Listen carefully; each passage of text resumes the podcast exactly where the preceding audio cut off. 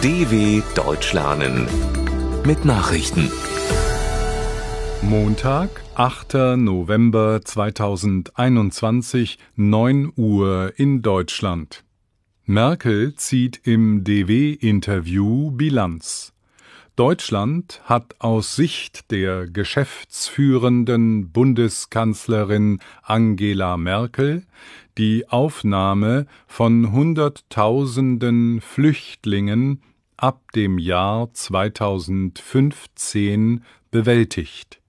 In einem Exklusivinterview der Deutschen Welle sagte Merkel wörtlich Ja, wir haben das geschafft. Es sei aber nicht alles ideal gelaufen, räumte die Christdemokratin ein. Neben dem Migrantenzustrom bezeichnete sie die Corona-Krise als die größte Herausforderung ihrer 16 Amtsjahre.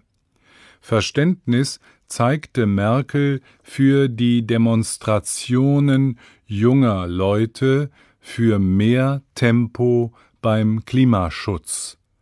Wir müssen schneller werden, betonte die scheidende Kanzlerin. In Österreich gilt nun 2G. Wer nicht geimpft oder genesen ist, darf in Österreich nicht mehr in Restaurants, Kinos, zum Friseur oder in andere öffentliche Einrichtungen.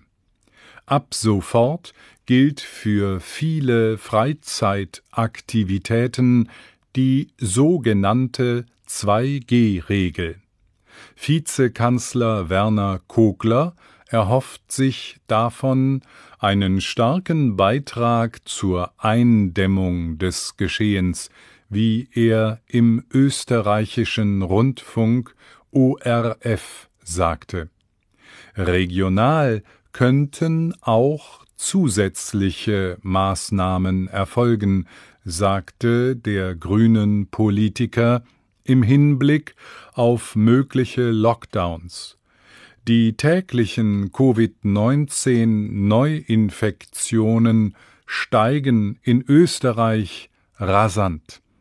Die Sieben-Tage-Inzidenz liegt landesweit bei 600. Welternährungsprogramm schlägt Alarm. Die Zahl der weltweit vom Hunger bedrohten Menschen hat sich nach UN-Angaben in diesem Jahr deutlich erhöht. Wurden zu Beginn des Jahres noch 42 Millionen gezählt, so sind es nunmehr 45 Millionen wie das Welternährungsprogramm der Vereinten Nationen in Rom mitteilte. Die zusätzlichen vom Hunger bedrohten Menschen wurden vor allem in Afghanistan registriert. Auch die Corona-Pandemie habe die Zahl der Hungerleidenden in die Höhe schnellen lassen, erklärte der Exekutivdirektor des Welternährungsprogramms David Beasley. UN-Sicherheitsrat berät über Krise in Äthiopien. Der eskalierende Konflikt in Äthiopien ruft erneut den Sicherheitsrat der Vereinten Nationen auf den Plan. Das mächtigste UN-Gremium will an diesem Montag zusammenkommen, um über die Lage in dem nordostafrikanischen Land zu beraten.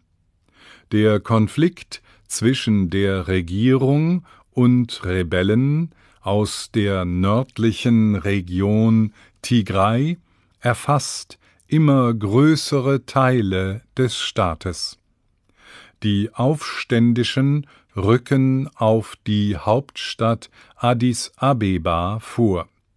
Seit Beginn der Kämpfe vor einem Jahr wurden bereits Tausende Menschen getötet, Hunderttausende sind vor der Gewalt geflohen.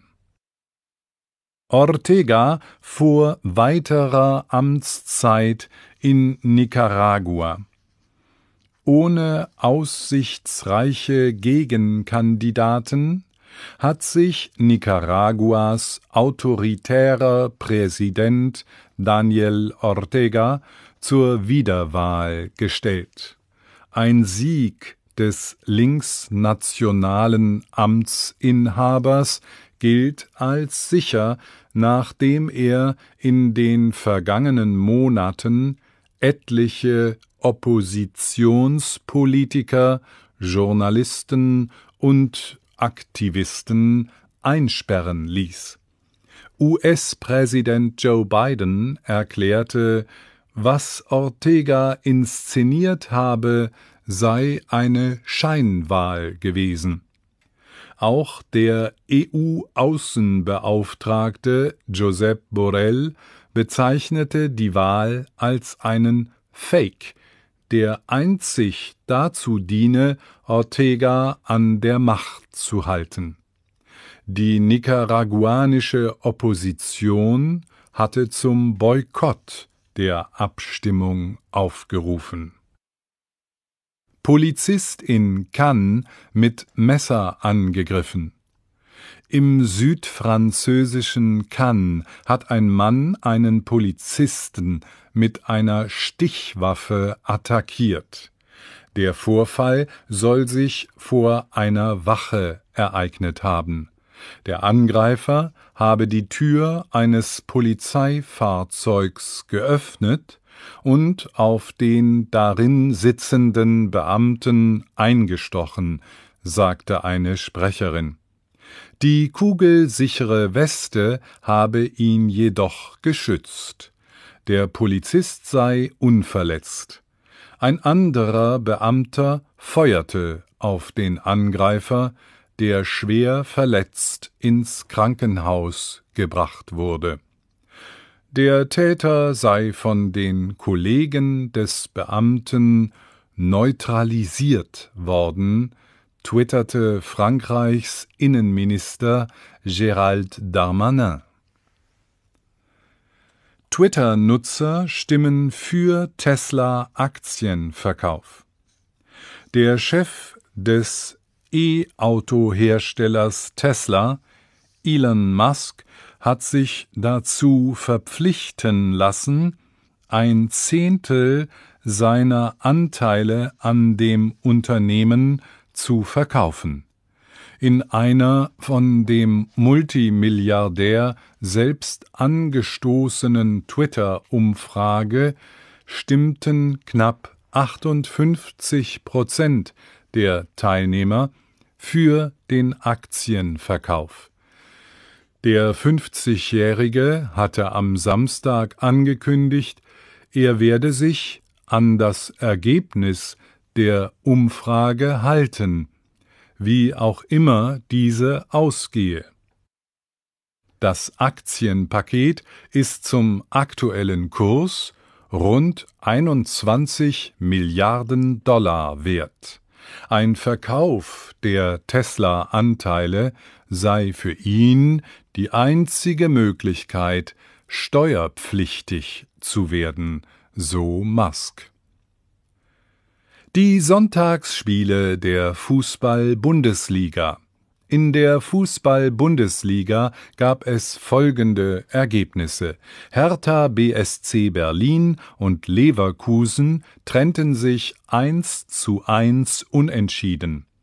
Köln spielte zu Hause gegen Union Berlin 2 zu 2. Die Partie Fürth gegen Frankfurt endete 1 zu 2. Auf die Tabellenspitze haben die Sonntagsspiele keine Auswirkung. Nach Abschluss des elften Spieltages führen die Bayern mit vier Punkten Vorsprung vor Verfolger Dortmund Soweit die Meldungen von Montag, dem 8.11.2021.